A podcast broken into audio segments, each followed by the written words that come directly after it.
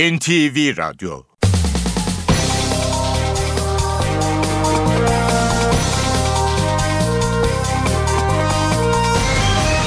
İşe Giderken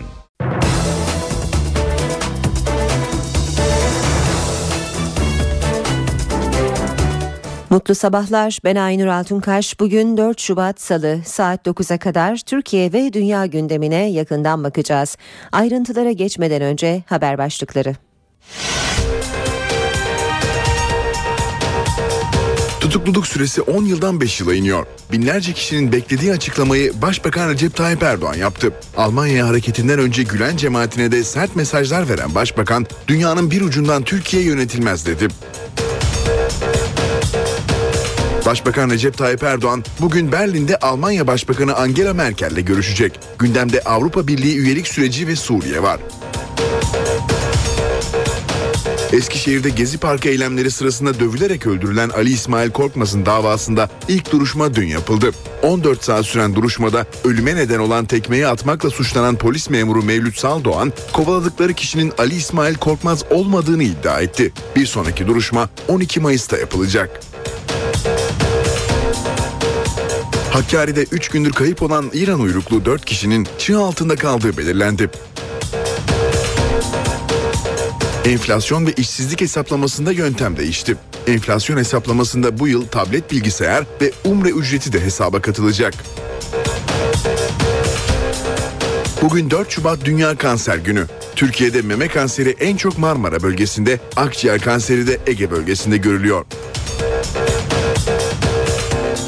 2014 Dünya Basketbol Şampiyonası'nda mücadele edecek 12 dev adamın rakipleri belli oldu. Millilerin gruptaki en güçlü rakibi son dünya şampiyonu Amerika Birleşik Devletleri.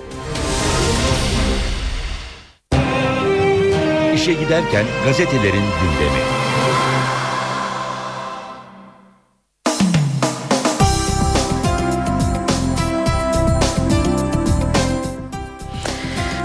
NTV Radyo'da işe giderken de hemen e, basın özetlerine başlayalım. Gündemdeki gelişmelerin gazetelere nasıl yansıdığına bakalım. Uzun tutukluluğa yeni düzenleme pek çok gazetede manşette göze çarpıyor. Hürriyet 5 yıl bombası diyor. Ergenekon davasında tahliye umudu doğdu. Başbakan Erdoğan tutukluluk süresini 7,5 yıldan 5 yıla indirme kararı verdik. Meclisten de bunun çıkmasıyla yüzlerce binlerce insan bundan istifade edecek açıklaması yaptı. Cezaevlerinde büyük heyecan yaşandı. Hukukçular hiçbir istisna konulmazsa Ergenekon davasında sanıklar hakkında hüküm verilse de henüz gerekçeli karar yazılmadığı ve dosya Yargıtay'a gönderilmediği için 5 yıldan uzun süredir tutuklu olanların tahliye edilebilecekleri görüşünde Balyoz'da ise karar onaylandı. Ergenekon'dan yargılanan Danıştay saldırganı avukat Alparslan Arslan, emekli Tuğ General Veli Küçük, emekli Tuğ General Levent Göktaş, İşçi Partisi Genel Başkanı Doğu Perinçek, gazeteci Tuncay Özkan, gazeteci yazar Ergün Poyraz ve avukat Kemal Kerinçsiz'in tahliyeleri gündemde diyor Hürriyet gazetesi haberinde. Ali Şim'e nasıl kıydınız? Ali İsmail Korkmaz davası başladı. Acılı anne fotoğraf gösterip sanıklara bağırdı.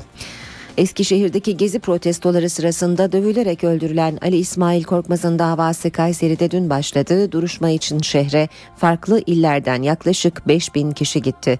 Tutuklu sanıklar ifade verdi. Polis Saldoğan, ayağımla yerdeki şahsı dürttüm dedi fırıncı. Çelme taktım dedim ama takmamışım diye konuştu. Sanıkarlar polisler kovaladıkları şahsı dövmeye başladı. Öldüreceğini bilmiyordum şeklinde ifade verdi. Savcı tutuksuz yargılanan polis Yalçın Akbulut hakkında tutuklama talep etti. Devam edelim yine hürriyetten bir başlıkla liderimden özür dilerim. 17 Aralık sonrası ekranda istifa edeceğini açıklayıp başbakanı da istifaya çağıran eski bakan Erdoğan Bayraktar bu kararından vazgeçti. Aktör maça asını çekti. Çağdaşı oyuncuların en iyilerinden Oscar ödüllü Philip Seymour Hoffman'ın ölümüyle ilgili ayrıntılar belli olmaya başladı. Cansız bedeni kolunda şırıngayla banyoda bulunan aktörün yanında ölüm kartı olarak maça asının adı verilen uyuşturucu poşetleri dikkat çekti. Maça ası adı verilen ölümcül uyuşturucu aslında Amerika'da kanserin son evresindeki hastalara veriliyor. Milliyetle devam ediyoruz. 5 yıl sürprizi demiş Milliyet'te manşette. Tutuklulukta 10 yıllık sınır yarıya iniyor. Bir diğer başlık yine Milliyet gazetesinden İsrail'den yeni teklif 20 milyon dolar. Haaretz gazetesi Mavi Marmara'da ölen 9 Türk için İsrail'in Ankara'ya 20 milyon dolar tazminat ödemeye hazır olduğunu öne sürdü. Habere göre Türkiye'nin ilk talebi 30 milyon dolar, İsrail'in teklifi 15 milyon dolardı. Gazete Başbakan Netanyahu'nun 20 milyonun üzerine fazladan 3 milyon dolar daha veril, verebileceğini de iddia etti. Bugün Dünya Kanser Günü. Milliyette başlık kanser akciğer ve memeden vuruyor. Sağlık Bakanlığı'nın verilerine göre Türkiye'de yılda yaklaşık 160 bin kişi kansere yakalanıyor. Erkeklerde en sık akciğer %28 ile, kadınlarda da meme kanseri %24 ile görülüyor. 2012'de dünyada toplam 14,1 milyon yeni kanser vakası ortaya çıkarken bu sayının 2030'da 22 milyonu bulacağı tahmin ediliyor. Sabah gazetesi var sırada. Paralel yapıya yeraltı modeli diyor sabah manşette. Bir eski imam örgütün iç yüzünü anlattı. Gülen hareketinin her kademesinde görev yapmış olan Selim Çoraklı paralel devletin polis, asker ve yargıda hücre tipi örgütlendiğini söyledi diyor Sabah gazetesi haberinde. Yine sabahtan bir başlık Karadeniz derbisi sessiz sona erdi. Trabzonspor deplasman karnesine son kırığı Rize Spor karşısında ekledi. Bordo Mavililere bir puanı kaleci Onur getirdi. Geçelim Cumhuriyet'e. Ali İsmail'e bakamadılar diyor Cumhuriyet manşette. 300 avukat savunma yaptı. Anne Korkmaz oğlunun fotoğrafıyla sanıkların karşısına oturdu. Eskişehir'de polislerin de aralarında olduğu eli sopalı kişilerce öldürülen Ali İsmail Korkmaz davası Kayseri'de başladı. Anne Emel Korkmaz oğlunun fotoğrafıyla girdi salona. Sanıklar gözlerini kaçırdı. Anne Korkmaz Ali'nin fotoğrafını göstererek bağırdı. Etrafına bakma gözlerime bak. Annenin yüzüne nasıl bakıyorsun? Oğluma nasıl kıydınız? Avukatlar ağladı. Sanık Ebu Bekir Harlar çelme taktım düşmedi. Polis Saldoğan vurdu. Polislerin öldüreceğini bilmiyordum dedi. Sanık polis Mevlüt Saldoğan'ın Korkmaz olmadığını ileri sürdüğü yerde yatan kişi için hafifçe ayağımla dürttüm sözleri tepki çekti. Beş bine yakın kişi adalet için Kayseri'ye yakın ederken kenti ablukaya alan polis duruşmayı izlemeye gelenlere adliye önünde silah doğrulttu diyor Cumhuriyet gazetesi haberinde. Bir başka başlık tuzluk iade edildi. Eski AKP'li vekil İdris Bal Erdoğan'ın sözlerine tepki gösterdi. Radikalle devam ediyoruz. Sansüre kılıf sehven diyor radikal manşette. CHP milletvekili Umut Oran'a Sabah ATV satışına ilişkin soru önergesinin sitesinden kaldırılmasına dair Telekomünikasyon İletişim Başkanlığı yazısının sehven gönderildiği açıklandı. Kamuoyunda büyük tepki çeken sansür girişimi için BTK tartışılacak bir açıklamaya imza attı. BTK tip tarafından yapılan bildirimlerde sehven haber niteliği taşıyan içerikleri barındıran internet sitelerine de uyarı mesajı gönderilmiştir dedi.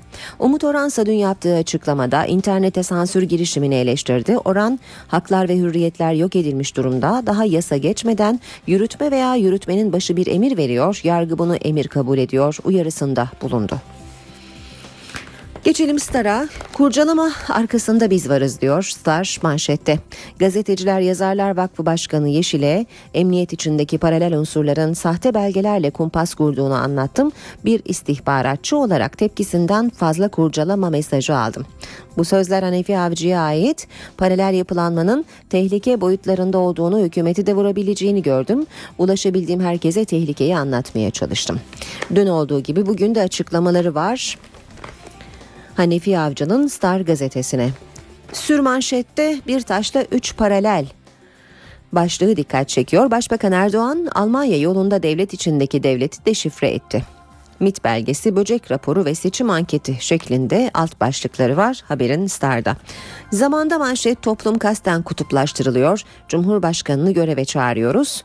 Gazeteciler ve Yazarlar Vakfı'nın açıklamasını zaman manşetine almış. Hizmet hareketine yönelik yoğun bir linç kampanyası yürütülmektedir. Öfke ve nefret içeren itham ve iftiralarla nefret suçu işlenmektedir. Hizmet camiasının örgüt kapsamına alınması için şartları olgunlaştırmak adına provokatif eylemlerin organize edilmesinden ülkemiz adına endişe duyuyoruz. Bu sözler gazeteciler ve yazarlar vakfı açıklamasından. Yeni Şafak'a bakalım. Ankesörden imama rapor diyor manşeti Yeni Şafak'ın. Paralel yapılanmanın MIT tırlarına yaptığı operasyonun çarpıcı ayrıntıları diyor Yeni Şafak. Hazırlıklar ihbardan bir buçuk saat önce başladı. Ankara'da ankesörlü telefonla 155'i arayan yapılanmanın adamı daha sonra imama rapor verdi. Habertürk'le bitireceğiz basın özetlerini. Ağlarsa anam ağlar diyor. Habertürk'ün sürmanşeti Gezi döneminde Eskişehir'de öldürülen Ali İsmail'in davası annenin feryadıyla başladı. Habertürk'ün manşeti tutukluluk en fazla 5 yıl, yasal değişiklik geliyor. Başbakan tutukluluk süresinin 7,5'tan 5 yıla ineceğini açıkladı ve binlerce insan istifade edecek dedi. Kentsel çöküntü Ankara Altındağ'da kentsel dönüşüm için yıkılan 5 katlı bina Beşik'teki gece kondu, bitişikteki gece konduyu yıktı. Burada yaşayan engelli 68 yaşındaki Öcal Çetinkaya öldü. Mahalleli yürütmeyi durdurma vardı uyulmadı dedi. Bugün Dünya Kanser Günü demiştik. Bütün kanser türlerinin üçte biri sigaradan diyor Habertürk. Sağlık Bakanlığı rakamları açıkladı. Dünyada 2012'de 14,1 milyon yeni kanser vakası çıktı. %13 ile akciğer ilk sırada tüm kanser çeşitlerinin üçte birinin sebebi sigara. Gündeme yakından bakmaya başlayalım. Başbakan Tayyip Erdoğan Almanya ziyareti öncesi Gülen cemaatine sert mesajlar verdi. İsim vermeden Fethullah Gülen'i eleştirdi ve dünyanın bir ucundan Türkiye yönetilmez dedi. Başbakan AK Parti'nin oy oranının düştüğü yönündeki anket sorulunca farklı bir anketin sonuçlarını açıkladı. Dünyanın değişik bir ucundan durup da Türkiye yönetilmez. Çıkarsın, gelirsin, ülkede ne yapacaksan bunu burada yaparsın. Başbakan Tayyip Erdoğan Almanya'yı hareketinden önce konuştu. İsim anmasa da Gülen cemaatine mesaj verdi. Paralel yapının önüne geçmek için çalışmaların sürdüğünü söyledi. Devletin içerisindeki böyle bir yapılanma bizim bir beka meselemiz haline gelmiştir. Dolayısıyla buna da bizim fırsat vermemiz mümkün değildir. Başbakan'a ofisinde bulunan böcekle ilgili hazırlanan rapora dair koruma ekibinden biri yerleştirdiği iddiası da soruldu.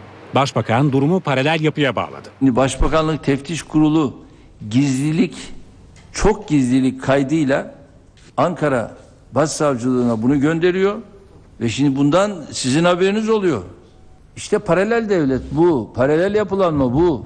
Ve AK Parti'nin oy oranlarının düştüğü yönündeki bazı anketler. Başbakan'a bu da soruldu. Başka bir şirketin yaptığı seçim anketini ve AK Parti'nin oy oranlarını açıkladı. İşte bu anketin adı paralel yapı firmasının anketidir. Bunların dışındaki anketi de ben size şimdi okuyayım. AK Parti 47,7, CHP 28,5, MHP 14,4, BDP 5,9. Tutukluluk süresi azami 5 yıl olacak açıklamayı Başbakan Erdoğan Almanya ziyareti öncesinde yaptı. Başbakan demokratikleşme paketi çalışmalarında gelinen son noktayı da anlattı. Tutukluluk süresi daha önce biliyorsunuz 10 yıldan 7,5 yıla indirilmişti. Biz dün yaptığımız bu çalışmayla bunu 5 yıla indirme kararı verdik ve meclisten de bunun çıkmasıyla öyle zannediyorum ki herhalde yüzlerce binlerce insan bundan istifade edecek. Tutukluluk süresi 10 yıldan 5 yıla iniyor.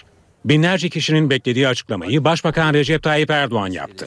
Başbakan, demokratikleşme paketi çalışmalarındaki son durumu da anlattı. Özel yetkili mahkemeleri kaldıracaklarını yineledi. Biliyorsunuz özel yetkili mahkemeleri süratle kaldırmanın gayreti içerisindeyiz. Ve onu bu arada kaldırmak için yoğun bir çalışmayı gerçekleştireceğiz. İki, e, TMK ile alakalı olarak orada bir yeni düzenlemeye gidiyoruz. Bunları ceza kanunu kapsamı içerisine alacağız. Adli kollukla ilgili tartışmalar da gündemdeydi. Başbakan Erdoğan artık savcıların vali ve emniyet müdürünün emir komutasında olacağını söyledi. Emniyetten bazı polisleri toplayıp bunları hemen adli kolluk gibi görevlendirip hadi git şurayı bas şunları topla gel. Böyle bir şey olamaz. Bir defa valinin bu iş emir komutasında olacak veya emniyet müdürünün emir komutasında olacak. Valinin, emniyet müdürünün haberi olmadan asla adli kolluk görevi verilemez. Tutukluluk süresi 5 yıla inince 149 kişi serbest kalacak. O isimler arasında kamuoyunun yakından takip ettiği davaların sanıkları da var. Avukat Vural Ergül ve yardımcı doçent Doktor Hasan Sınar yeni düzenlemeyi ve bundan kimlerin yararlanacağını NTV'ye anlattı.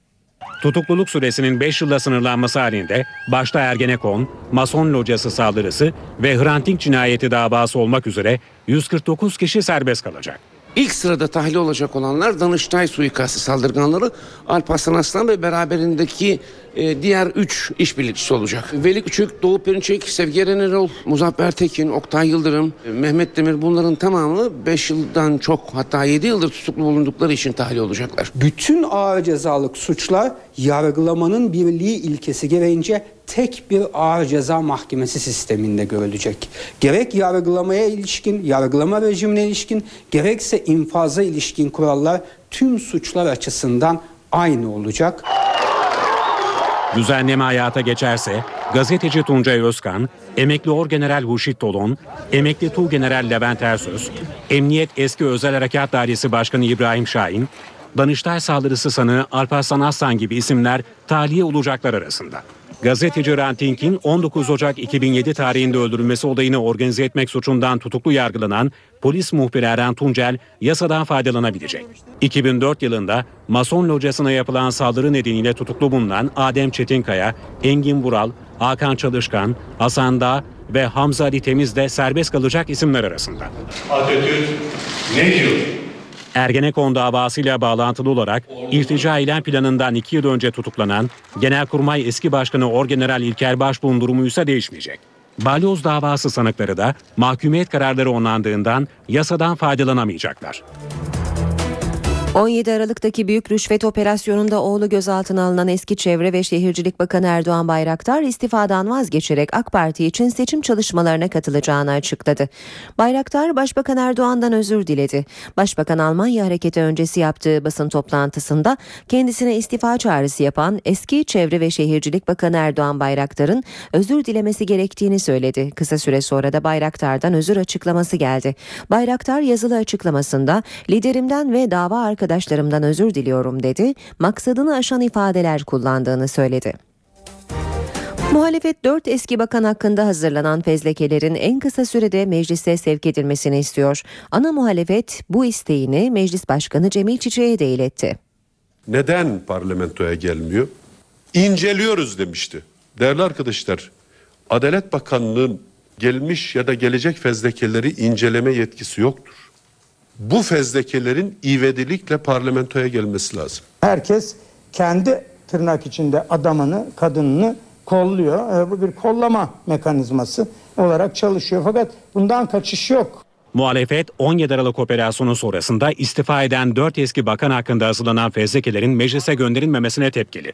CHP Genel Başkan Yardımcısı Gürsel Tekin, Meclis Başkanı Cemil Çiçek'le bu konuyu görüştü, gereğinin yapılmasını istedi sadece düşüncesini ifade ettiği için Sayın Kılıçdaroğlu'nun tez, fezlekesi jet hızıyla geldi. Ve Sayın Kılıçdaroğlu da gereğini yapın dedi.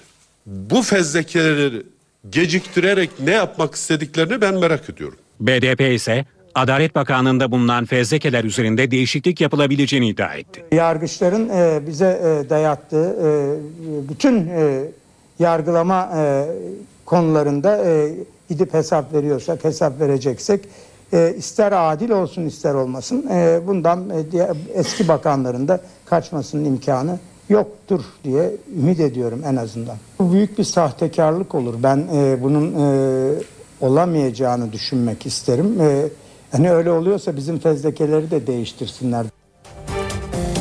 HDP eş başkanı Ertuğrul Kürkçü ve CHP Genel Başkan Yardımcısı Gürsel Tekin'in görüşlerini dinledik. Kütahya Bağımsız Milletvekili İdris Bal, Başbakan Erdoğan'ın partisinden istifa eden milletvekillerine yönelik kullandığı AK Parti'ye de bazı tuzluklar sızmış sözlerine basın toplantısıyla yanıt verdi. Toplantıya tuzlukla gelen İdris Bal, şahsım adına bu sözlerden alındım. Bu ithamı en üst derecede reddediyorum ve iade ediyorum dedi. Kendisi ve arkadaşlarının talimatla hareket etmediklerini belirten Bal, bize talimatla istifa ettiniz diyenler sizler başbakanın talimatıyla hareket etmiyor musunuz, ediyor musunuz diye sordu. Gülen cemaatine yakınlığıyla bilinen Gazeteciler ve Yazarlar Vakfı 17 Aralık operasyonu sonrasında yaşananlardan dolayı Cumhurbaşkanı Abdullah Gül'ü göreve çağırdı. Vakıf Başkanı Mustafa Yeşil hizmet camiasının hiçbir zaman gayrimeşru işlere bulaşmayacağını söyledi.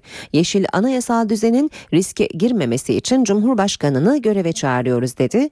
Mustafa Yeşil Fethullah Gülen'in kimin istifa edeceği, kimin kalacağı yönünde bir gündemi olmadığını da belirtti. Cumhurbaşkanı Abdullah Gül, Başbakanın Cumhurbaşkanını da dinlemişler iddiasına yorum yapmaktan kaçındı. Konu Gül'ün CHP İzmir Milletvekili Erdal Aksünger'le buluşmasında gündeme geldi. Bir şey söylemek istemiyorum bu konuda. Cumhurbaşkanı Abdullah Gül bir süre önce dinlendiğine ilişkin iddialara yanıt vermedi. Konu Cumhurbaşkanı'nın CHP İzmir Milletvekili Erdal Aksünger'le görüşmesinde de gündeme geldi. Gül bu kez de yorum yapmadı. Ben dinleniyorum demedi tabii bana böyle bir şey söylemedi. Araştırması gerektiğini ifade etti bunlarla ilgili olarak. CHP İzmir Milletvekili Erdal Aksünger, Cumhurbaşkanı Gül'le Çankaya Köşkü'nde görüştü. Görüşmenin gündeminde Devlet Denetleme Kurulu'nun kişisel verilerin korunmasına ilişkin raporu vardı. Özellikle mesela tip BTK konusunda geçmiş 10 yıllık bütün dataların yeniden taranması gerektiğini, e, Devlet Denetleme Kurulu'nun çok hızlı bir şekilde bunları ele almasını gerektiğini, eğer bunlar yapılırsa Türkiye'de ne kadar çok e, ihlal yapıldığının bir vesileyle yargı da dahil olmak üzere söylüyorum yapıldığını görüleceğini söyledim kendilerine.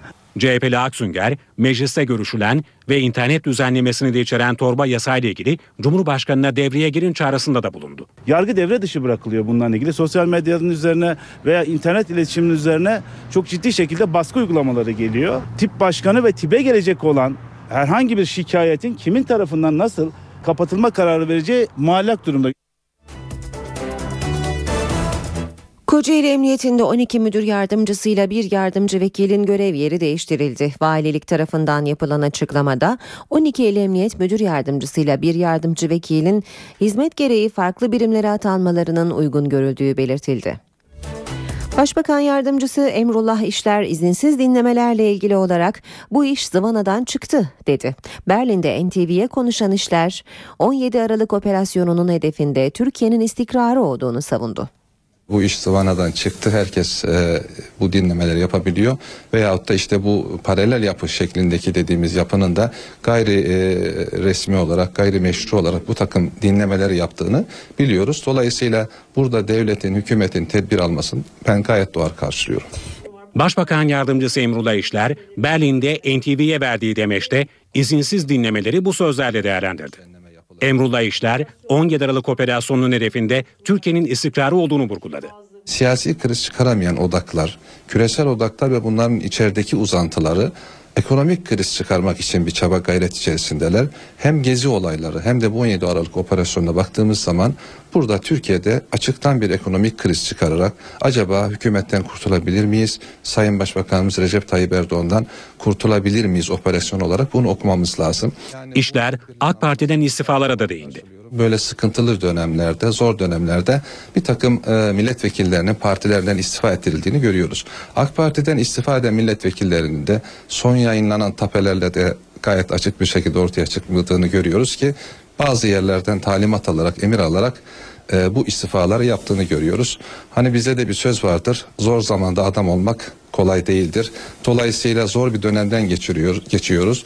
Bu milletvekili arkadaşlarımızın bu şekilde da, davranmasını elbette tasvip etmeyiz ama maalesef böyle zor zamanlarda imtihan vermek de kolay değil diye düşünüyorum. Türkiye Avrupa Birliği arasındaki müzakereleri de değerlendiren Emrullah İşler, 2014 yılı Türkiye'de Avrupa Birliği yılı olacak dedi. CHP Genel Başkan Yardımcısı Umut Oran'ın Başbakan Erdoğan'a yanıtlaması için verdiği soru önergesinin mahkeme kararıyla internet sitelerinden kaldırılmak istenmesi tartışma yarattı. Oran yasama alanına müdahale ve sansür söz konusu dedi. Benim de 10 gün önce arabama, arabamın saldırıda bulunuldu. Camı kırıldı, içeri girildi. Ee, içinden şoförümün telefonu, cüzdanı var, hiçbir şey dokunulmadı. Sadece benim evraklarım, evrak çantalarım alındı. CHP Genel Başkan Yardımcısı Umut Oran tepkili. Telekomünikasyon İletişim Başkanlığı'nın ATV ve Sabah'ın satışına dair iddialarla ilgili soru önergesini kişisel sitenizden kaldırın uyarısının ardından basın toplantısı düzenledi. Hem son dönemdeki saldırılar ve hırsızlık olaylarını hatırlattı hem de sansür iddiasını gündeme getirdi. Cumhuriyet tarihinde ilk defa 90 yıl içerisinde ilk defa Yasama alanına da bir müdahale, yasama alanına da bir darbe, yasalama alanına da bir engelleme ve sansür söz konusu. CHP Genel Başkan Yardımcısı yazıyı sitesinden kaldırmadı. Telekomünikasyon İletişim Başkanlığı Umut Orhan'a gönderilen elektronik mesaj için sehven gönderilmiştir açıklamasını yaptı. Umut Orhan hem Meclis Başkanı Cemil Çiçek'in hem de Ulaştırma Bakanı Lütfü Elvan'ın kendisini aradığını söyledi. Yani sehven yapılmış bir hata. Tabii bu listede yer alan e, çok sayıda internet sitesi yer alması nedeniyle arkadaşlarımız her internet sitesinin içeriğine bakıp e, böyle bir şey yapmamışlar. Rutin bir yazışma şeklinde bunu göndermişler ilgili yetkili kişiye şeklinde. E, bundan sonra bu tür hatalar olmayacak. Orhan sorumluların cezalandırılmasını istedi. Bu hafta mecliste görüşülecek internet düzenlemesine de dikkat çekti. İnternette yayın yapan bütün basın kuruluşları yürütmenin kararıyla 4 saat içerisinde kapatılabilecekler. Başbakan Erdoğan bugün Berlin'de Almanya Başbakanı Angela Merkel'le görüşecek. Görüşmelerde Türkiye'nin Avrupa Birliği üyelik süreci ve Suriye konusu gündemde olacak. Berlin'e inişinde coşkulu bir kalabalık tarafından karşılanan Başbakan, Türk sivil toplum kuruluşlarının temsilcileriyle bir araya geldi. Başbakanın kalacağı otelin önünde toplananlar arasında Mısır ve Filistinlilerin de olması dikkat çekti. Erdoğan aracından inerek coşkulu kalabalığı selamladı. Başbakan Almanya temasları çerçevesinde ilk görüşmesini kaldığı otelde yaptı. Almanya ve Hollanda'daki Türk sivil toplum kuruluşlarının temsilcileriyle bir araya geldi. Avrupalı Türk Demokratlar Birliği, Berlin Türk Alman İş Adamları Birliği, İslam Toplumu Milli Görüş Teşkilatı, Hollanda Türk İş Adamları Derneği, Berlin İslam Federasyonu temsilcileri başbakanın görüştüğü isimler arasındaydı. Başbakanın bir ziyaretçisi de vardı. Progerya hastası Küçük Gamze. Bütün arkadaşlarımı Türkiye'ye davet etmek istiyorum. Olur. Ülkemizi tanıtmak istiyorum. Olur. Çünkü bütün arkadaşlarım e, beni çağırdı kendi ülkelerine. Öyle mi? Evet ben şimdi onları Türkiye'ye davet etmek istiyorum. Tamam.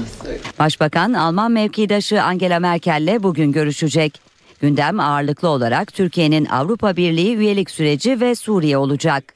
Başbakan Erdoğan, Merkel'in yeni koalisyon ortağı Sosyal Demokratların Genel Başkanı Sigmar Gabriel ve Almanya Dışişleri Bakanı Frank-Walter Steinmeier'le de bir araya gelecek.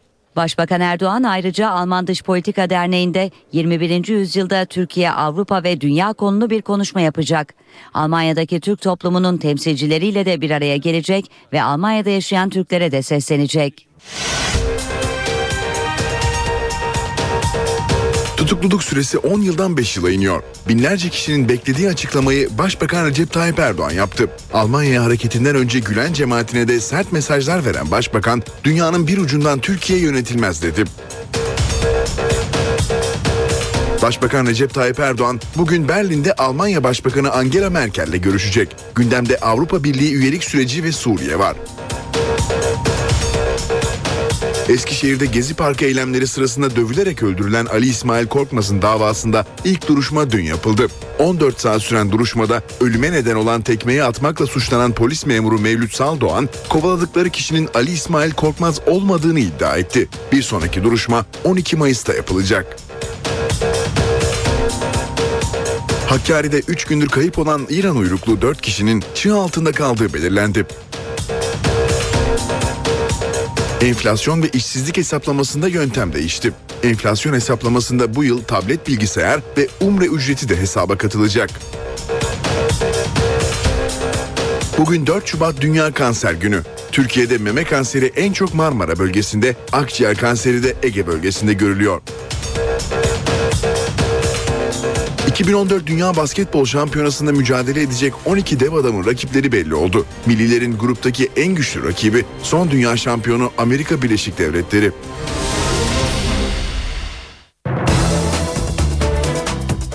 Gündemin ayrıntılarına bakmaya devam ediyoruz işe giderken de. Eskişehir'de Gezi Parkı eylemleri sırasında dövülerek öldürülen Ali İsmail Korkmaz'la ilgili ilk duruşma dün yapıldı. Güvenlik gerekçesiyle Kayseri'de yapılan duruşma 14 saat sürdü. Yere düşmüş vaziyetteydi. Ayağımla dürterek kalkmasını istedim. Öldüresiye döveceklerini bilmiyordum. Bu ifadeler Ali İsmail Korkmaz davasında kayıtlarda tekmelerken görülen polisle olaya karışan fırın çalışanına ait.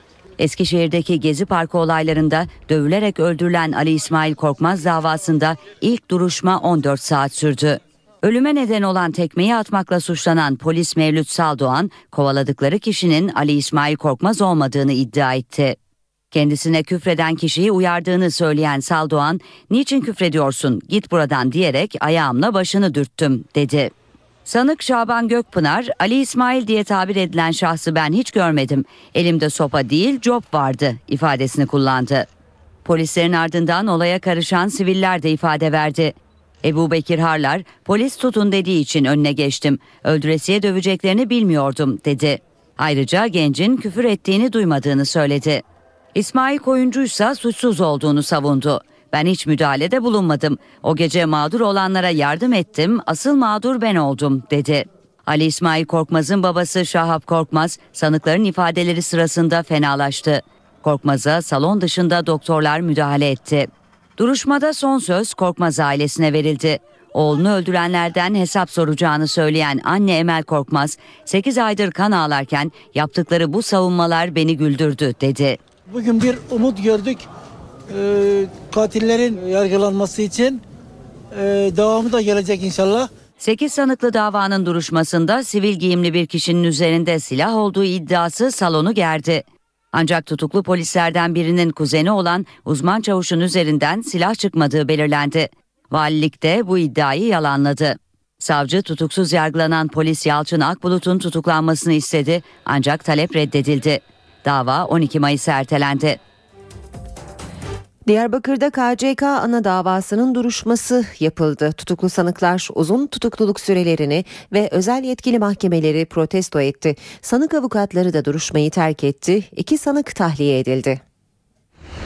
Diyarbakır'da görülen KCK ana davasına özel yetkili mahkeme krizi damga vurdu. Sanıklar özel yetkili mahkemeler kaldırılıncaya kadar duruşmalara çıkmama kararı aldı. Duruşma gergin başladı. Tutuklu sanıklardan Erdem Kızılkaya, adil yargılama olmadığı ve özel yetkili mahkemeleri tanımadıklarını söyleyerek ifade vermeyeceklerini söyledi. Avukatlar da bu açıklamaya destek verdi ve salondan ayrıldı. Özel yetkili mahkemeleri alkışlarla protesto eden 85 sanık, onlara destek veren yakınları duruşma düzenini bozdukları gerekçesiyle salondan çıkarıldı. Mahkeme sanık avukatları hakkında savcılığa suç duyurusunda bulundu müvekkillerimizin olmadığı bir duruşma salonunda avukatların bulunması e, yani çok etik bir tutum değil bize göre. Biz de bu nedenle bu duruşma salonunda bulunamayacağımızı belirttik. Sanıklar protesto amacıyla özel yetkili mahkemeler kaldırılana kadar duruşmaya çıkmamaya karar verdi. Mahkeme Şanlıurfa'nın Viranşehir ilçesi eski belediye başkanı Emrullah Cin'le avukat Siracettin Irmak'ın tahliyesine karar verdi. Duruşma operasyonların 5. yıl dönümü olan 14 Nisan tarihine ertelendi. Yargıtay Esenyurt'un eski belediye başkanı Gürbüz Çapan'ın hapis cezasını onadı. Çapan 3 yıl daha hapis yatacak. Haksızlık bu ya. Haksızlık bu ya. Şey değil yani. Esenyurt Belediyesi'nin eski başkanı Gürbüz Çapan'a hapis çok. Açın dosyayı yayınlayacağım. Yargıtay, Çapan'a verilen 5 yıl hapis cezasını onadı. 1989-2004 yılları arasında Esenyurt Belediye Başkanı olan Çapan için 2001'de belediyede yolsuzluk iddiasıyla dava açılmış, 5 yıl hapis cezası verilmişti. Yargıtay'da bozulan dava için 2012'de yine hapis kararı çıkmıştı. Ve Yargıtay o kararı bu kez onadı. Çapan 3 yıl daha cezaevinde kalacak. Daha önce Ergenekon davasında yargılanmış ve beraat etmişti. Hukuk mücadelesini devam ediyoruz. Adaylığımda bir engel yok. Yani partiye zarar versin istemiyorum. E, değerlendiriyoruz, bakacağız. Bir hafta içinde cevap vereceğim şey. Haksızlık bu ya. Haksızlık bu ya. Şey değil yani. Ora mezar taşında olsa oradayım. Sonuna kadar, mücadele sonuna kadar. Bütün İstanbul'da. Bizim yolumuzu çizer.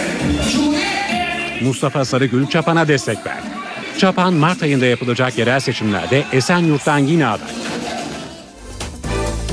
İstanbul'un metro hattı uzuyor. 25 kilometre uzunluğunda yeni bir metro hattı yapılacak. Projenin metrobüsteki yolcu yoğunluğunu azaltması bekleniyor. Bakırköy Beylikdüzü de yapılacak hat 2017'de açılacak. 18 istasyonu olacak hattın büyük kısmı E5'e paralel gidecek. Bakırköy Küçükçekmece arasında ise şehir içinden geçecek. Bu hatla tek yönde saatte 45 bin yolcu taşınacak. İstanbul Büyükşehir Belediyesi projenin ihale hazırlığının son aşamaya geldiğini duyurdu. Ankara'da da Batı Kent Sincan metro hattında çalışmalar tamamlandı. Hat 11 Şubat'ta hizmete girecek. Açıklama Ulaştırma, Denizcilik ve Haberleşme Bakanı Lütfi Elvan'dan geldi. Batı Kent Sincan hattında tüm çalışmaların tamamlandığını ve hattın açılışı hazır olduğunu belirten Lütfi Elvan, açılışı bu ayın 11'inde yapmayı planlıyoruz. Bu tarihin bir gün önce veya bir gün sonra olarak değişebilir ifadesini kullandı. Elvan metro hattının açılışını büyük bir ihtimalle Başbakan Erdoğan'ın o dönemde Türkiye'yi ziyaret etmesi beklenen İspanya Başbakanı Mariano Rajoy'la gerçekleştireceğini söyledi. Ankara Altındağ'da kentsel dönüşüm kapsamında yıkımı yapılan 6 katlı bina yandaki gece kondunun üzerine yıkıldı ve bir kişi hayatını kaybetti. Gece konduda yaşayanların yıkımdan haberi olmadığı iddia ediliyor. Ankara'da kentsel dönüşüm kapsamında başlayan bina yıkımı sırasında meydana gelen kaza bir kişinin ölümüne neden oldu. Altındağ Ada Sokak'ta 6 katlı bir apartmanın yıkımına başlandı. İddialara göre yıkım çalışmasına rağmen apartmanın yanında bulunan gece kondu tahliye edilmedi. Yıkım çalışması esnasında gece konduda hasar oluştu. İş makineleri sabah saatlerinde tekrar işbaşı yaptığında ise 6 katlı apartman gece kondunun üzerine yıkıldı. Gece konduda yaşayan bir kişi enkaz altında kalarak hayatını kaybetti.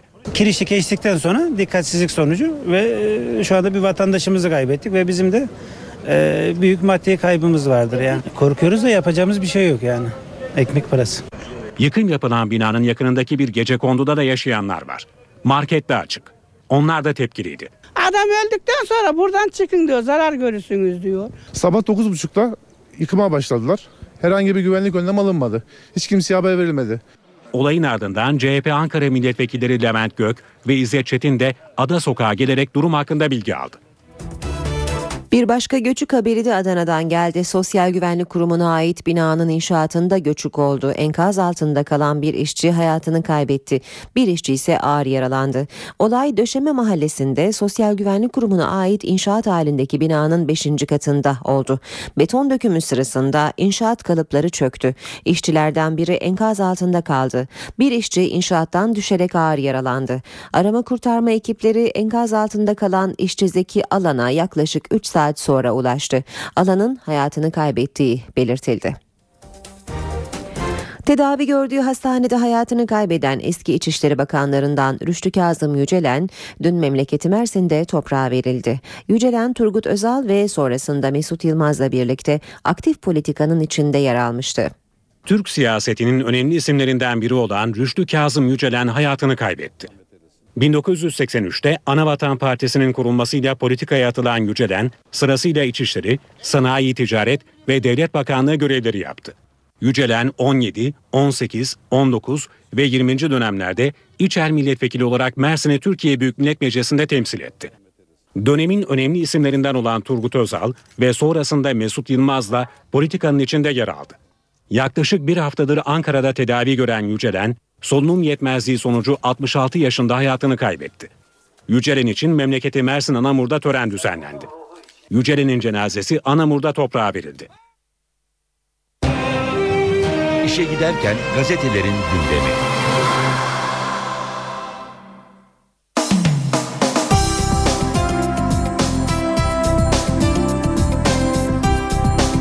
Şimdi spor gündemine bakacağız. Gazetelerden fotomaçla başlayalım. Burdiso Veysel resmen aslan Galatasaray'da son gün bombaları. Boca Juniors'tan kiralanan stoper Guillermo Burdiso dün İstanbul'da sağlık kontrolünden geçti. Ara transferde şov yapan Galatasaray Eskişehir'den Veysel Sarı'yı da renklerine bağladı. Türkiye Futbol Federasyonu Burdiso, Alex ve Veysel'e lisans verdi. Dışarısı buz gibi. Rize'de buz kesen Trabzonspor deplasmanlardaki galibiyet hasretine yine son veremedi. Trabzonspor Çaykur Rizespor engelini de geçemeyip dış saha fobisini bitiremedi. 0-0. Fırtınanın dış sahadaki galibiyet hasreti 6 maça çıkarken Rizespor'un da 3 puan özlemi 15. haftaya taşındı. Hakem Tolga Özkalfa Bordo Mavililerin net bir penaltısını vermezken Onur yine müthiş kurtarışlar yaparak fırtınayı ipten aldı. Çaykur Rize'nin 58'de bir topu direkte patladı. Yusuf'un kızarmasıyla 10 kişi kalan Trabzonspor 2 puan kaybedince 3 basamak birden yükselme fırsatını tepti. Fanatiğe bakalım. Fark 4 diyor fanatik. Aslanlar Fener arenadan çıkamaz dedi. Hesabı değiştirdi. Timsahı 6-0'la dağıtan Galatasaray için şampiyonluk yarışı yeniden başladı. Üstelik Aslan bu kez daha inançlı, daha hırslı. Öyle ki sarı kırmızılı oyuncular fark 7 değil 4. Çünkü Fenerbahçe'yi arenada yeneceğiz iddiasında. Florya'da motivasyon tavan yaptı. Taraftar cephesinde ise 15 haftalık final periyodu öncesi umutlar zirveye çıktı. Şimdi moda kayıt ve sov. Kritik haftalar öncesinde Emenike ve Vebo sakatlandı. Transfer de yapılmadı. Taraftar endişeli. Ancak Ersun Yanal kayıt ve sova güveniyor. Geçiş sürecinin sorunsuz atlatılacağına inanıyor. Artık yüzü gülüyor. Transfer son günlerde sıkıştı ama Kartal yaptığı atakla açıkları kapattı. Takımı ateşleyecek Jones'tan sonra uzun zamandır istediği Dani'nin de bitmesi Bilic'i mest etti. Sezon sonu için Antep'le Cenk Tosun pürüzlerinin de giderildiği öğrenildi. AMK gazetesine bakalım. Aslan'a taze kan Burdisso. Cimbom'un dün İstanbul'a getirip imza attığı Arjantinli stoper güçlü fiziği ve sertliğiyle tanınıyor. Mancini 1.89'luk yıldızın savunmaya ilaç olacağına inanıyor. Bundan sonra Fener düşünsün. Zirveyle puan farkını 7'ye indiren Aslan kükredi. Bursa karşısında oynanan muhteşem futbol ve farklı zafer Galatasaray'ı coşturdu. Sarı Kırmızılılar lider Fenerbahçe'nin eskisi kadar rahat olamayacağını düşünüyor. Spor haberleri okumaya milliyetle devam edelim.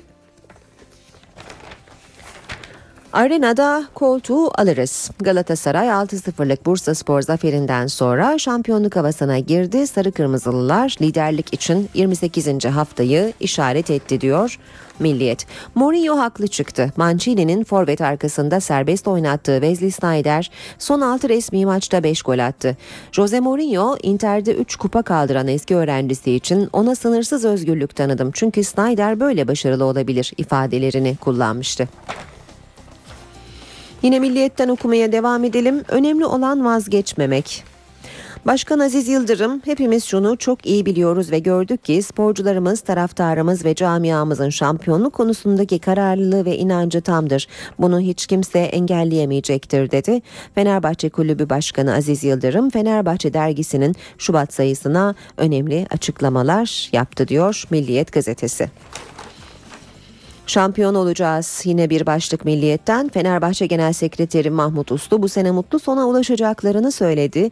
Bir puanla da 7 puanla da 15 puanla da olsa şampiyon olacağız. Onu herkes iyi bilsin dedi. Kara tablo. Beşiktaş Başkanı Orman Sky Türk'te açıklama yapmış. Siyah beyazlara acı bir reçete sundu diyor Milliyet. Stat Ağustos ayında bitecek diye taahhüdüm yok. Bu sene şampiyon olmamız kolay değil. Dani negatif olduğum bir transferdi göreceğiz. %100 Dani. Kartal'ın yeni transferi Dani, siyah beyazlı takımdaki ilk gününde Beşiktaş televizyonuna konuştu. Burada yüzde yüzle oynayacağım. Sezon sonunda da doğru bir karar vererek devam edeceğim ifadelerini kullandı.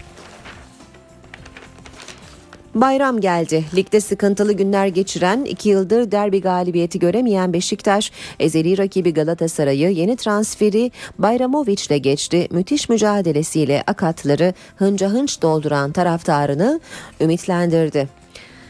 Ve söz yine Fener'in. Fenerbahçe Ülker eksik kadroyla oynasa da ligin ilk yarısında devirdiği Efes'e yine şans tanımadı. Sarı lacivertli ekip güçlü rakibi karşısında farkı 23 sayıya kadar çıkardı diyor Milliyet. Çok güzel oldu. Basketbolda 2014 Dünya Kupası'na katılma hakkını wild card'la kazanan Türkiye, kurada da güldü 12 dev adam. Tek güçlü ekip Amerika Birleşik Devletleri'nin gözüktüğü C grubuna düştü. Grupta başka kimler var? Finlandiya, Yeni Zelanda, Ukrayna, Dominik Cumhuriyeti. NTV Radyo Yeni saate başlarken herkese bir kez daha günaydın. Ben Aynur Altunkaş. Gökhan Abur yanımızda birazdan son hava tahminlerini konuşacağız. Gündemin başlıklarını önce hatırlayalım. Tutukluluk süresi 10 yıldan 5 yıla iniyor. Binlerce kişinin beklediği açıklamayı Başbakan Recep Tayyip Erdoğan yaptı. Almanya hareketinden önce Gülen cemaatine de sert mesajlar veren Başbakan, dünyanın bir ucundan Türkiye yönetilmez dedi.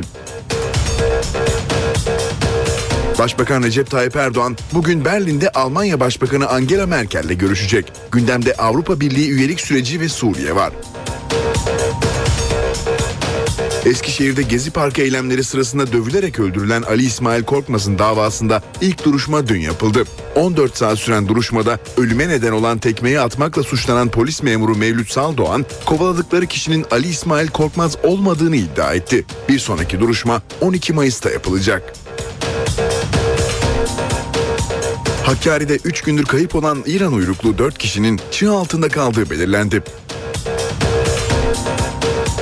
Enflasyon ve işsizlik hesaplamasında yöntem değişti. Enflasyon hesaplamasında bu yıl tablet bilgisayar ve umre ücreti de hesaba katılacak. Bugün 4 Şubat Dünya Kanser Günü. Türkiye'de meme kanseri en çok Marmara bölgesinde, akciğer kanseri de Ege bölgesinde görülüyor.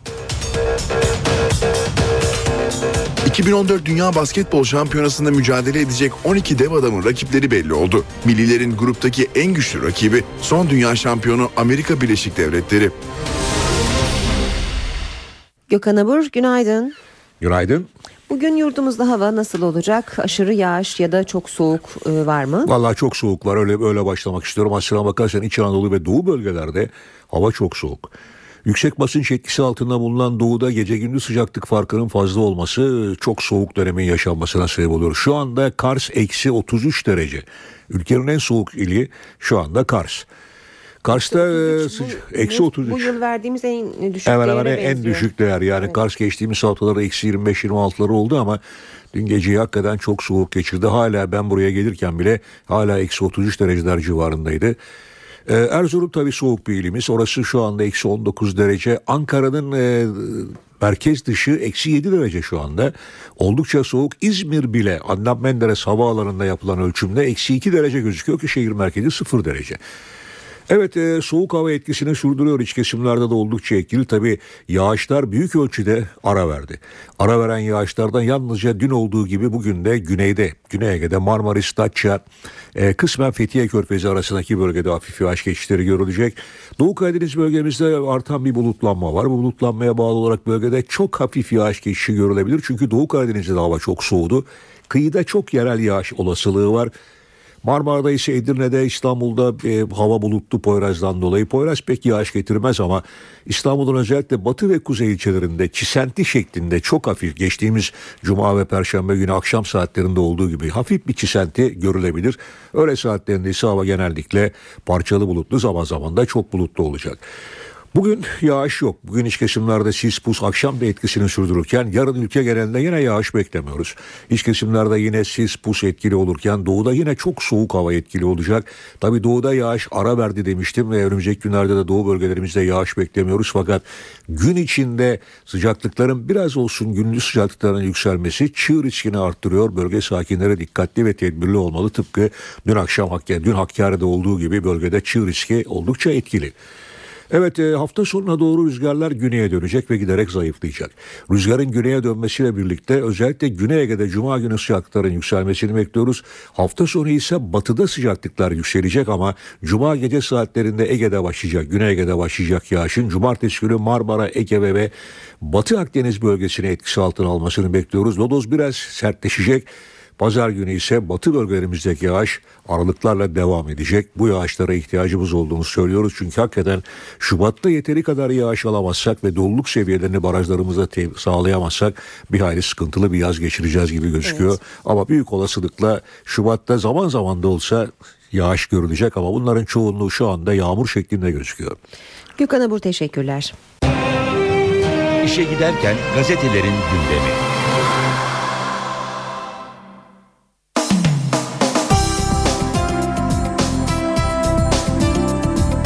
Şimdi bir manşet turu yapacağız bu bölümde. Milliyet gazetesiyle başlayalım. 5 yıl sürprizi diyor Milliyet manşetinde. Tutuklulukta 10 yıllık sınır yarıya iniyor. Başbakan Erdoğan en uzun tutukluluk süresinin 5 yıl olacağını açıkladı. Değişiklik yapıldığında başta Ergenekon olmak üzere çok sayıda davada tahliye yolu açılabilir diyor Milliyet gazetesi. Genişte yer verdiği bir başka haber Ali İsmail Korkmaz'ın davası. Çözümün e, gözümün içine bakın. Eskişehir'de dövülerek öldürülen Ali İsmail Korkmaz'ın annesi Emel Korkmaz ilk duruşmada sanıkların yüzüne böyle haykırdı. Elinde de Ali İsmail Korkmaz'ın fotoğrafının olduğunu görüyoruz. Ali İsmail Korkmaz'ın annesinin. Hürriyetle devam edelim. Aynı haberi Hürriyet manşetine taşımış 5 yıl bombası başlığıyla Ergenekon davasında tahliye umudu doğdu. Başbakan Erdoğan tutukluluk süresini 7,5 yıldan 5 yıla indirme kararı verdik. Meclisten de bunun çıkmasıyla yüzlerce binlerce insan bundan istifade edecek açıklaması yaptı. Cezaevlerinde büyük heyecan yaşandı. Bu düzenlemeden Doğu Perinçek, Alparslan Arslan, Tuncay Özkan, Veli Küçük gibi isimlerin yararlanacağını da yazıyor Hürriyet gazetesi. Sabahın manşeti paralel yapıya yeraltı modeli. Gülen hareketinin her kademesinde görev yapmış olan Selim Çoraklı, paralel devletin polis, asker ve yargıda hücre tipi örgütlendiğini söyledi. Zaman gazetesinin manşetinde gazeteciler ve yazarlar vakfından dün yapılan açıklamayı görüyoruz. Toplum kasten kutuplaştırılıyor. Cumhurbaşkanını göreve çağırıyoruz. Mustafa e, Vakfın Başkanı Mustafa Yeşil'in e, basın açıklamasından başlıkları Zaman gazetesi taşıyor birinci sayfaya. Hizmet hareketine yönelik yoğun bir linç kampanyası yürütülmektedir. Öfke ve nefret içeren itham ve iftiralarla nefret suçu işlenmektedir. Hizmet camiasının örgüt kapsamına alınması için şartları olgunlaştırmak adına provokatif eylemlerin organize edilmesinden ülkemiz adına endişe duyuyoruz. Star gazetesinde Hanefi Avcı'nın açıklamaları devam ediyor. Dün de vardı, bugün de devam ediyor. Kurcalama arkasında biz varız başlığını manşette görüyoruz. Gazeteciler Yazarlar Vakfı Başkanı Yeşil'e emniyet içindeki paralel unsurların sahte belgelerle kumpas kurduğunu anlattım. Bir istihbaratçı olarak tepkisinden fazla kurcalama mesajı aldım diyor Hanefi Avcı Star'a yaptığı açıklamada. Yeni Şafak'ta manşet, ankesörden imama rapor. Paralel yapılanmanın MİT tırlarına yaptığı operasyonun çarpıcı ayrıntılarına e, yer veriyor Yeni Şafak kendi deyimiyle. Hazırlıkları e, hazırlıklar ihbardan bir buçuk saat önce başladı. Ankara'da ankesörlü telefonla 155'i arayan yapılanmanın adamı daha sonra imama rapor verdi. Cumhuriyet'te Ali İsmail Korkmaz davası manşette Ali İsmail'e bakamadılar başlığıyla. 300 avukat savunma yaptı. Anne Korkmaz oğlunun fotoğrafıyla sanıkların karşısına oturdu. Gezi olayları sırasında Eskişehir'de polislerin de aralarında olduğu eli sopalı kişilerce öldürülen Ali İsmail Korkmaz davası Kayseri'de başladı. Anne Emel Korkmaz oğlunun fotoğrafıyla girdi salona. Sanıklar gözlerini kaçırdı. Anne Korkmaz Ali'nin fotoğrafını göstererek bağırdı. Etrafına bakma gözlerime bak annenin yüzüne nasıl bakıyorsun oğluma nasıl kıydınız? Avukatlar ağladı. Sanık Ebu Bekir Harlar, çelme taktım düşmedi, polis Saldoğan vurdu, polislerin öldüreceğini bilmiyordum dedi. Sanık polis Mevlüt Saldoğan'ın korkmaz olmadığını ileri sürdüğü, tırnak içinde yerde yatan kişi için hafifçe ayağımla dürttüm sözleri tepki çekti. 5000'e yakın kişi adalet için Kayseri'ye akın ederken kenti ablukaya alan e, polis duruşmayı izlemeye gelenlere adliye önünde silah doğrulttu demiş Cumhuriyet manşet haberinde. Radikal'in manşeti sansüre kılıf sehven. CHP milletvekili Umut Oran'a sabah ATV satışına ilişkin soru önergesinin sitesinden kaldırılmasına dair Telekomünikasyon İletişim Başkanlığı yazısının sehven gönderildiği açıklandı. Habertürk'te manşet tutukluluk en fazla 5 yıl, yasal değişiklik geliyor. Sürmanşette de Ali İsmail Korkmaz davası var. Ağlarsa anam ağlar başlığıyla yer alıyor haber. 8.17'yi gösteriyor saat NTV Radyo'da işe giderkenin bu bölümünde başkente gidiyoruz. Karşımızda NTV muhabiri Özgür Akbaş var. Özgür günaydın. Günaydın Aynur. E, bugün salı e, grup toplantıları günü aslında ama başbakan e, Almanya'da olacak. Bugün nasıl bir gün olacak başkentte? Evet başkent Ankara'da ve siyaset arenasında bugün Başbakan Tayyip Erdoğan'ın Almanya'dan Almanya'ya gitmeden önce yaptığı açıklamalar, o kritik önemli açıklamalar konuşulacak gibi gözüküyor. Özellikle Başbakan Erdoğan uzun tutukluluk süresini 10 yıldan 5 yıla indirme kararını açıkladı. Bu oldukça önemli ve e, bir gündem maddesi yarattı. Hemen belirtelim e, Adalet Bakanı Bekir Bozdağ'ın rakamlarıyla durumu özetleyelim. Tam 149 tutuklu 5 yıldan fazladır cezaevinde. Bu düzenleme onları çok yakından ilgilendiriyor. Tabii bu konu 5. demokratikleşme paketi adı altında meclise gelecek gibi gözüküyor. Hemen hatırlatalım o paketin içinde özel statü taşıyan özel yetkili mahkemelerin ve savcılık sistemini tarihe karıştıracak düzenlemelerde bulunuyor. Türk Ceza Kanunu'nda, Ceza Muhakemesi Kanunu'nda, terörle mücadele kanununda çok önemli kritik düzenlemeler var. İşte bu paket merakla bekleniyor. Meclis Başkanlığı'na ne zaman sunulacak? Bu gerçekten merak konusu. Bugün de sunulma ihtimali var ama önümüzdeki günlere kalacağı da ifade ediliyor. E, bu paket e, meclis gündemine geldiğinde oldukça fazla konuşulacak gibi gözüküyor. Bunu da söyleyelim. Tabii bugünlerden bugün günlerden salı her salı olduğu gibi mecliste grup toplantıları var. Ancak Başbakan Recep Tayyip Erdoğan Berlin'deki temaslarını sürdürüyor. Başbakan bugün Almanya Başbakanı Angela Merkel'le bir araya gelecek. Tabii gündemlerinde Türkiye'nin Avrupa Birliği üyeliği söz konusu olacak. E, tabii Suriye konusunda da e, bu görüşmede konuşulması bekleniyor. Başbakan Erdoğan Almanya'da olduğu için bugün AK Parti'nin grup toplantısı olmayacak ama bugün muhalefet partilerin grup toplantıları var. İlk olarak kürsüye MHP lideri Devlet Bahçeli çıkacak. Ardından BDP eş başkanı Selahattin Demirtaş ve son olarak CHP lideri Kemal Kılıçdaroğlu CHP grubuna seslenecek. Tabii muhalefetin gündeminde e, hükümetin uzun zamandır üzerinde çalıştığı ve artık ipuçları gün yüzüne çıkan 5. demokratikleşme paketinin ve dün Başbakan Erdoğan'ın yaptığı o uzun tutukluluk süresiyle ilgili 10 yıldan 5 yıla indirme kararının e, gündemde olması ve bu konuyla ilgili konuşmaları bekleniyor. Meclis Genel Kurulu'nda ise internete özel hayatın gizliliğinin korunması ve sosyal politikalar dahil pek çok konuda yeni düzenlemeler getiren torba yasaya ilişkin mesaiye kaldığı yerden devam edilecek. Özellikle internete yasak getirildiği gerekçesiyle muhalefetin eleştirileri oldukça fazla. Bu anlamda bu haftaki görüşmelerde tansiyon biraz daha yükselebilir. Bunu hemen belirtelim.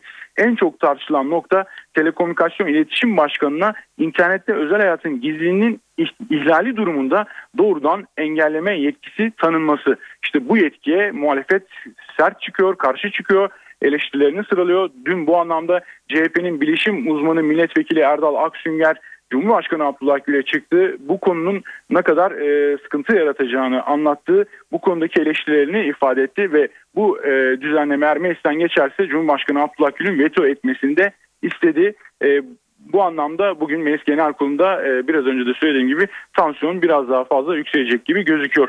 Geçelim bir başka gündem maddesine. Başkent bugün çok önemli bir konu ağırlıyor. Amerika Birleşik Devletleri elektronik devi Apple'ın CEO'su Tim Cook Ankara'da olacak. Cook Çankaya Köşkü'nde Cumhurbaşkanı Abdullah Gül'ü ziyaret edecek. Dünyada 14 ülkede 400'den fazla mağazası bulunan Apple Türkiye pazarında büyümeyi hedefliyor. Bu anlamda görüşmelerde yapılacak.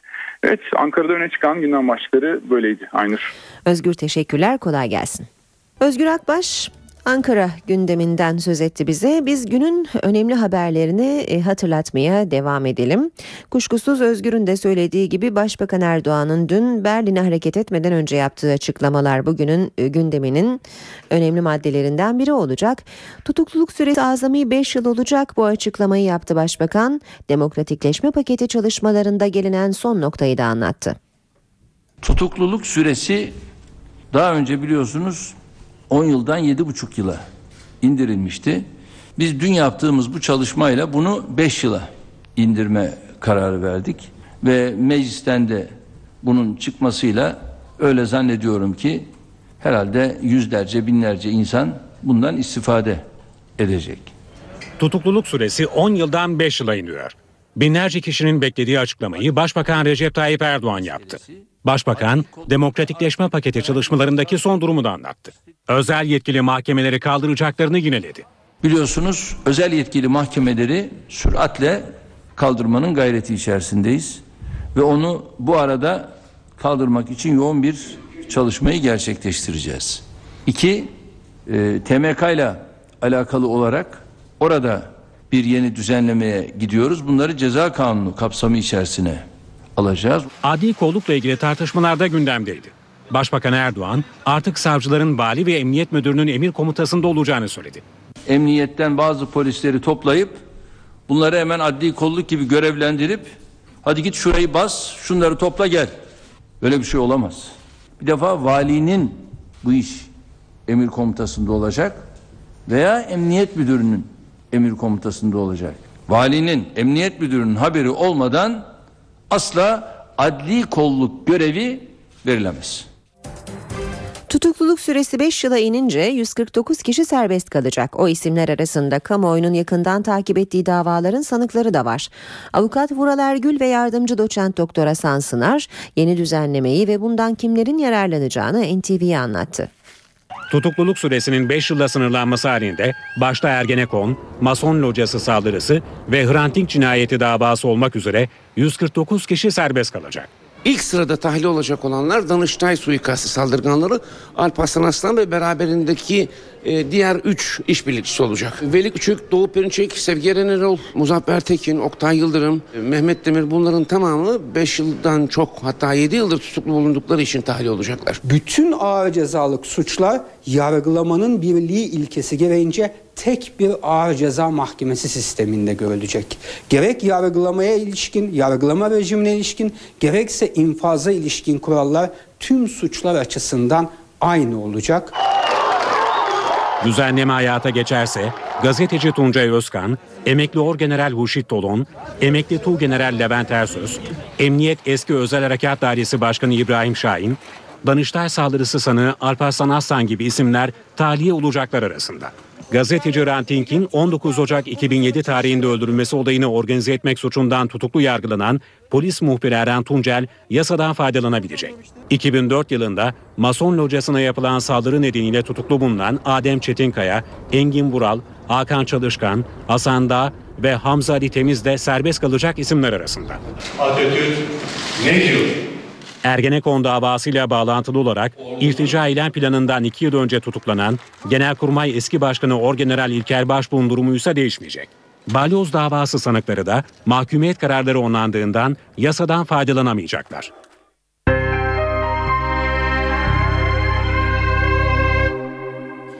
Şimdi ekonomi başlığına geçelim. Ocak ayında tüketici fiyatları endeksi %1,72 oranında arttı. Üretici fiyatları endeksi ise aylık bazda son 6 yılın en yüksek artışını gösterdi. Geçen ayın zam şampiyonu Charleston biber oldu. Son 2014 yılına beklentilerin üstünde bir artışla başladı. Ocak ayında tüketici fiyatları endeksi %1,72 oranında arttı. Yurt içi üretici fiyat endeksi ise %3,32 oranında yükseldi. Yurt içi üretici fiyat endeksi Nisan 2008'den bu yana aylık bazdaki en yüksek artışı gösterdi. Yıllık üretici enflasyonu ise %10,72 ile son 2 yılın zirvesine çıktı. Yıllık tüketici enflasyonu da Ocak sonu itibariyle %7,48 oldu. Ana tüketim mallarında, ara tüketim mallarında ve ham maddelerde e, iler uzun vadeli enflasyon yaratacak bir e, şey olmadığını gördüm. Bu sevindirici bir şey. Ee, inşallah bu Şubat, Mart gibi tekrar düzelerek hedeflere doğru pozitif e, gelişmeler yaşanacaktır. Ekonomi Bakanı Nihat Zeybekçi önümüzdeki aylar için umutlu. Ancak uzmanlar enflasyonun daha da yüksek seyredebileceği uyarısı yapıyor. Ocak ayında en yüksek artış %5,16 ile gıda ve alkolsüz içecekler ana harcama grubunda oldu. Giyim ve ayakkabı ana harcama grubu ise %7,59 oranındaki düşüşle dikkat çekti. Ocak ayının zam şampiyonu fiyatı %72,64 oranında artan Charleston biber. Patates %57,48 oranındaki artışla 3. sırada. Kuru fasulye fiyatı ise Ocak'ta %10,35 oranında arttı. Enflasyon ve işsizlik hesaplamasında yöntem değişti. Nisan ayından itibaren yeni yöntemle açıklanacak olan işsizlik mevcut oranın 1 ile 1,5 puan altında olabilecek. Enflasyon hesaplamasında bu yıl tablet bilgisayar, umre ücreti de hesaba katılacak. Boş CD, pirinç unu, elektrikli el süpürgesi ve MP3 çalar enflasyon hesaplamasından çıktı. Bunların yerine boş DVD, tablet bilgisayar ve umreye gidiş ücreti enflasyon ölçümüne dahil edildi. İşsizlik de artık 12 hafta yerine yılın her haftası ölçülecek. Türkiye İstatistik Kurumu işsizlik ve enflasyon ölçümünde yöntemi değiştirdi. İşsizlik ölçümünde artık son 3 ayda iş arayanlar yerine son 1 ayda iş arayanlar dikkate alınacak. İşsiz tanımı ile ilgili kapsam daraldığı için işsizlik oranı 1-1,5 puan arasında düşecek. Enflasyonda da ana harcama gruplarından 8'in ağırlığı arttı. Konut ve ulaştırma gruplarının ağırlığı ise azaldı. Enflasyon hesabının %49,5'unu oluşturan en ağırlıklı 20 madde arasından kira ve sigaralar ilk iki sıradaki yerini korudu.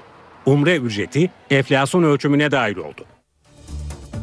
Dolar arttı, altına talep düştü. Kredi kartına getirilen taksit sınırlaması da kapalı çarşı esnafına bir diğer darbeydi. Esnaf düzenlemenin biraz olsun gevşetilmesini bekliyor.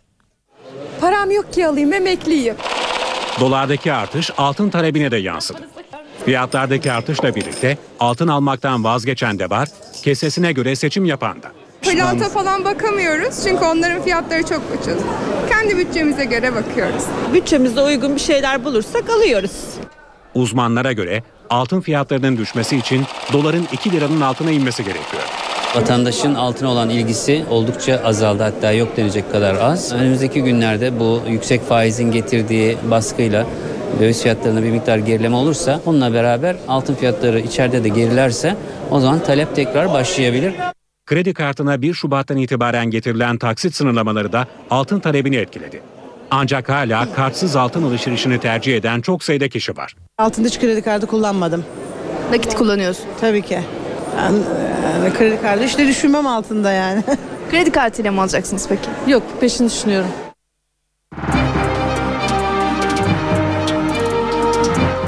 Ve piyasalara bakalım. BIST 100 endeksi %0,30 oranında değer kaybederek 61.675 puandan kapandı dün. Bu sabah dolar 2.27, euro 3.07'den işlem görüyor. Euro dolar 1.35, dolar yen 101 düzeyinde. Altının onsu 1257 dolar, kapalı çarşıda külçe altının gramı 93, çeyrek altın 162 liradan işlem görüyor. Brent petrolün varili 106 dolar. Tutukluluk süresi 10 yıldan 5 yıla iniyor. Binlerce kişinin beklediği açıklamayı Başbakan Recep Tayyip Erdoğan yaptı. Almanya hareketinden önce Gülen cemaatine de sert mesajlar veren Başbakan, dünyanın bir ucundan Türkiye yönetilmez dedi. Başbakan Recep Tayyip Erdoğan bugün Berlin'de Almanya Başbakanı Angela Merkel'le görüşecek. Gündemde Avrupa Birliği üyelik süreci ve Suriye var. Eskişehir'de Gezi Parkı eylemleri sırasında dövülerek öldürülen Ali İsmail Korkmaz'ın davasında ilk duruşma dün yapıldı. 14 saat süren duruşmada ölüme neden olan tekmeyi atmakla suçlanan polis memuru Mevlüt Saldoğan, kovaladıkları kişinin Ali İsmail Korkmaz olmadığını iddia etti. Bir sonraki duruşma 12 Mayıs'ta yapılacak. Hakkari'de 3 gündür kayıp olan İran uyruklu 4 kişinin çığ altında kaldığı belirlendi. Enflasyon ve işsizlik hesaplamasında yöntem değişti. Enflasyon hesaplamasında bu yıl tablet bilgisayar ve umre ücreti de hesaba katılacak. Bugün 4 Şubat Dünya Kanser Günü. Türkiye'de meme kanseri en çok Marmara bölgesinde, akciğer kanseri de Ege bölgesinde görülüyor. 2014 Dünya Basketbol Şampiyonası'nda mücadele edecek 12 dev adamın rakipleri belli oldu. Millilerin gruptaki en güçlü rakibi son dünya şampiyonu Amerika Birleşik Devletleri. Türkiye ve dünya gündeminden öne çıkan haberlere devam edelim. Hakkari'de 3 gündür kayıp olan İran uyruklu 4 kişinin çığ altında kaldığı belirlendi. Tekeli köyünde yaşayanlar bölgede arama yaptı. Çığ düşen bir alanda kayıplara ait eşyalar bulundu. Kar kütlesinin altında oldukları tespit edilen 4 kişiyi çıkarmak için İl Özel İdaresi ve AFAD ekipleri çalışma başlattı. Ordu ve Sakarya'dan benzer kaza haberleri geldi. Sakarya'da 100 metrelik uçuruma yuvarlanan otomobil bir ağaca takılarak durabildi. 4 kişi yaralandı. Ordu'da ise uçuruma yuvarlanan minibüste bir kişi öldü, iki kişi yaralandı. Her iki kazada da yaralıları kurtarmak kolay olmadı. 100 metrelik uçuruma yuvarlandılar. Ağaç sayesinde hayata tutundular. Sakarya'da buzlanma nedeniyle kontrolden çıkan otomobil uçuruma yuvarlandı. Taklalar atarak 100 metre yuvarlanan araç bir ağaca çarparak durabildi. Ters dönen araçta mahsur kalan 4 kişi cep telefonu sayesinde ekipleri arayarak yardım istedi. Sıkıştığı yerden güçlükle çıkan bir kişi yola çıkarak diğer araç sürücülerinden yardım istedi. Bu sırada olay yerine ulaşan ekipler uçurumdaki yaralıları çıkartmak için çalışma başlattı. Ancak yaralıları kurtarmak kolay olmadı. Ağaca bağlanan alat yardımıyla aracın yanına inen ekipler yaralıları sedyeye koyarak yukarı çekti. 45 dakikalık çalışma sonucunda kurtarılan yaralıların durumu iyi. Bir diğer benzer kazada Ordu'da oldu. Yolun kaygan olması nedeniyle yokuşu çıkamayan minibüs uçuruma yuvarlandı. Kazada sürücü Hayati Usta hayatını kaybetti, iki kişi ağır yaralandı. Yokuş yukarı bir kere vurdular arabayla ilerledi. Ondan sonra çıkamayınca geriye doğru tekrar aldı. Tekrar çıkmak istedi.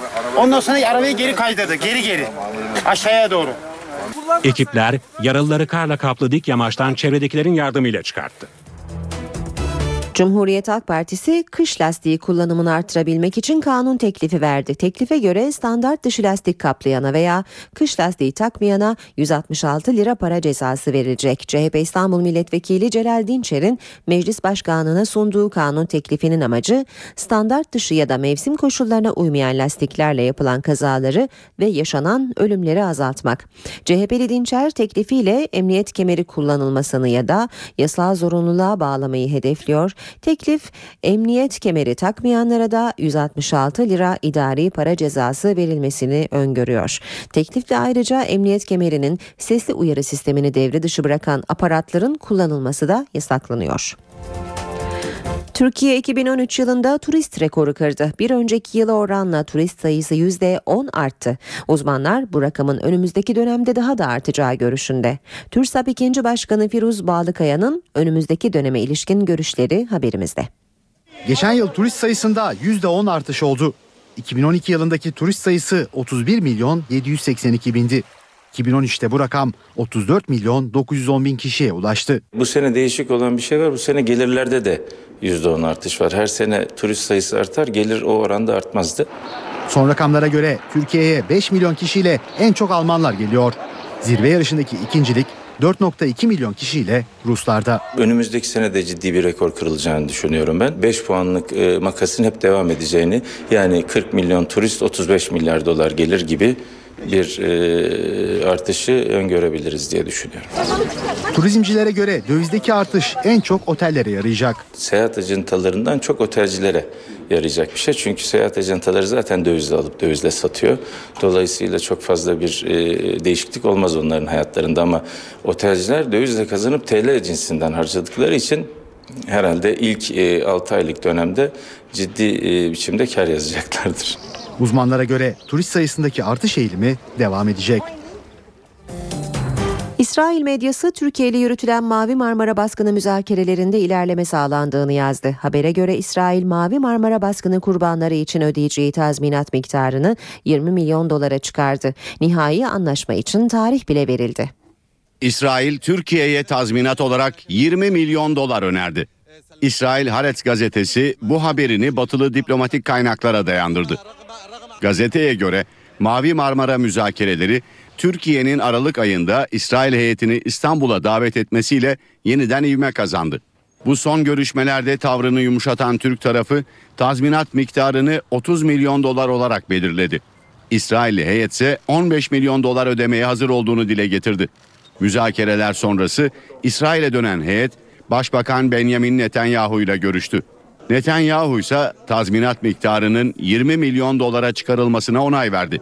Batılı diplomatik kaynaklar Türkiye ile bir anlaşma isteyen İsrail Başbakanı'nın heyete tazminat miktarını gerekirse 30 milyon dolara çıkarma yetkisi verdiğini de söylüyor. Ancak İsrail bu tazminat karşılığında Mavi Marmara baskınına dahil olan İsrail askerlerine yönelik davaların iptal edilmesini istiyor ve bunun varılacak bir anlaşmanın parçası olmasında ısrar ediyor.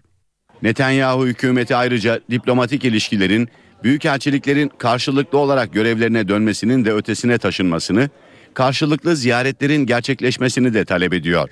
Nihai anlaşmanın Mart sonundaki yerel seçimlerden sonra yapılabileceği kaydediliyor. Rusya'nın başkenti Moskova'da bir lise öğrencisi okulunu bastı. 20'den fazla öğrenciyi rehin aldı. Bir polis ve bir öğretmeni öldürdü. Rusya okul saldırısının şokunda. Başkent Moskova'nın kuzeydoğusunda silahlı bir saldırgan okul bastı. Saldırgan okulun güvenlik görevlisini tehdit ederek içeri girdi. Bu sırada olay yerine giden polislere de ateş açtı. Bir polis hayatını kaybetti, iki polis yaralandı. Saldırgan daha sonra bir sınıfa girerek 20'den fazla öğrenci ve bir öğretmeni rehin aldı. Rus güvenlik güçleri okulun çevresini kuşatırken büyük bir panik yaşandı. Okuldaki diğer öğrenciler apar topar binadan dışarı çıktı. Sınıfları hemen boşaltmamızı söylediler. Herkes ağlıyordu. İlk olarak spor odasına götürdüler. Sonra dışarı çıkmamıza izin verdiler. Haberi duyan veliler çocuklarının durumunu öğrenmek için okula akın etti. Rus yetkililer bir süre sonra saldırganın etkisiz hale getirildiğini ve rehinelerin serbest kaldığını duyurdu. Ancak saldırganın vurduğu coğrafya öğretmeni hayatını kaybetti. Gözaltına alınan saldırganın okulun öğrencisi olduğu açıklandı. Sergey isimli öğrencinin derslerinde başarılı olduğu ancak coğrafya öğretmeniyle sorun yaşadığı söyleniyor. Saldırının Soçi Kış Olimpiyat oyunlarına sadece 4 gün kala düzenlenmesi dikkat çekti. Olimpiyatlar öncesinde yoğun güvenlik önlemleri alan Rus yetkililer olayın bir terörist saldırı olmadığını vurguluyor. Amerikan Futbol Ligi şampiyonluk maçı kırdığı rekorlarla tarihe geçti. 115 milyon 500 bin kişiyi ekran karşısında tutmayı başaran Super Bowl maçı Amerikan tarihinin en çok izlenen programı oldu. Reklam geliriyle de başka bir rekora imza attı. Amerikan Futbol Ligi'nde şampiyonluk maçı yine görkemliydi. Super Bowl'un finalini 80 bin kişi statta, milyonlarca kişi ise ekran başında izledi. Seattle Seahawks'la Denver Broncos'un karşılaştığı maça devre arasındaki sahne şovları damga vurdu. Pop yıldızı Bruno Mars'ın davul çalarak başladığı performansı izleyiciyi coşturdu. Bruno Mars'a ünlü rock grubu Red Hot Chili Peppers eşlik etti. Final karşılaşmasının galibi Denver Broncos'u 43-8 gibi ezici bir üstünlükle mağlup eden Seattle Seahawks oldu. Şampiyonluk Seattle'da coşkuyla karşılandı.